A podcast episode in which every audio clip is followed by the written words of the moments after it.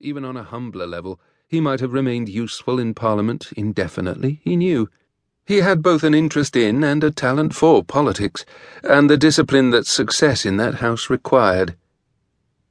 But during every hour of those seven years, he had missed, well, had missed this, the previous work of his life, his vocation, detection. And while evenings in Parliament had been comfortable, with their beer and chops and amicable companions, they had given him nothing like the thrill of this cold, wearying night. He was where he belonged again, doing what he was most suited to do.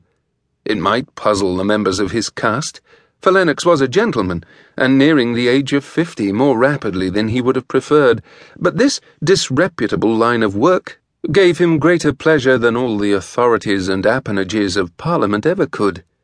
He did not regret going into politics, having long wished to try his hand at the game of it, still less, though, did he regret leaving the game behind.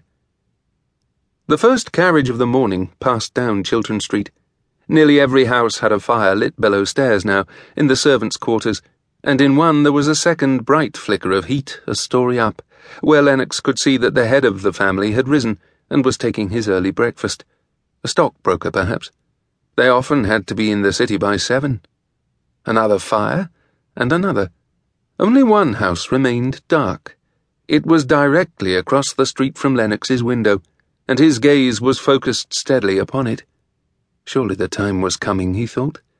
When another carriage rolled down the street, he followed its progress intently, before observing that there was a coat of arms on its door. That lost the vehicle his interest. He doubted that his quarry would arrive in such a conspicuous conveyance. Another fire, another carriage. The sky was growing faintly lighter, the absolute darkness of the sky lessening into a black lavender. Soon enough it would be daytime. Perhaps he had been wrong, he felt with a first hint of unease. He was out of practice after all. But then it came. An anonymous gig, a pair of thick glassed oil lamps swinging from its hood, pulled steadily through the snow by a youthful grey horse. It stopped a few houses shy of the one Lenox was observing, and a man stepped down from it, passing a few coins to its driver who received them with a hand to the brim of his cap, and then whipped the horse hard, in haste to be on his way to another fare. Or home, perhaps, who knew? Lenox's eyes were fixed on the person who had dismounted. Certainly it was he. Hughes. Hughes the blackmailer. Hughes the thief. Above all, Hughes the murderer. He was a very small fellow, not more than an inch or two higher than five foot. He was well made, however with a handsome face and brilliantly shining dark hair. He carried a cloth case with a hard handle. Lenox reached up above his right shoulder and gave the taut white string there one hard, decisive pull. He let it quiver for a moment and then stilled it with his hand.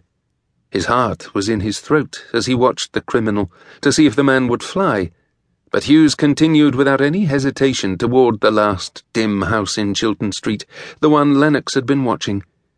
When he was at the door, he peered at the handle for a moment, then opened his case and chose two or three items from it. He set to work on the lock. In what seemed a breathtakingly short time, not more than four or five seconds, he had the door open. It was the skill of a great criminal. He put his tools away quickly and walked inside with quiet steps, closing the door behind him. The house remained dark. Lenox stood and smiled. He counted fifteen seconds and then walked toward the door of the room in which he had been sitting most of the night, careful to avoid moving past the windows where his silhouette might be seen. His joints ached. His eyes felt at once tired and alive with alertness. It wouldn't be more than a moment now. It was frigidly cold down on the street, and he was thankful as he stepped into the snow on the pavement for his rather odd looking brown cork soled boots which he had ordered specially because they kept out the damp. The rest of his dress was more formal, his daytime attire a dark suit, pale shirt, dark tie, dark hat, the only gleam of brightness on his person coming from the silver of the watch chain that extended across his slender midsection. He lit a small cigar, put a hand in his pocket, and stood to watch, his curious hazel eyes trained across the street. Come along quickly, he said to himself under his breath.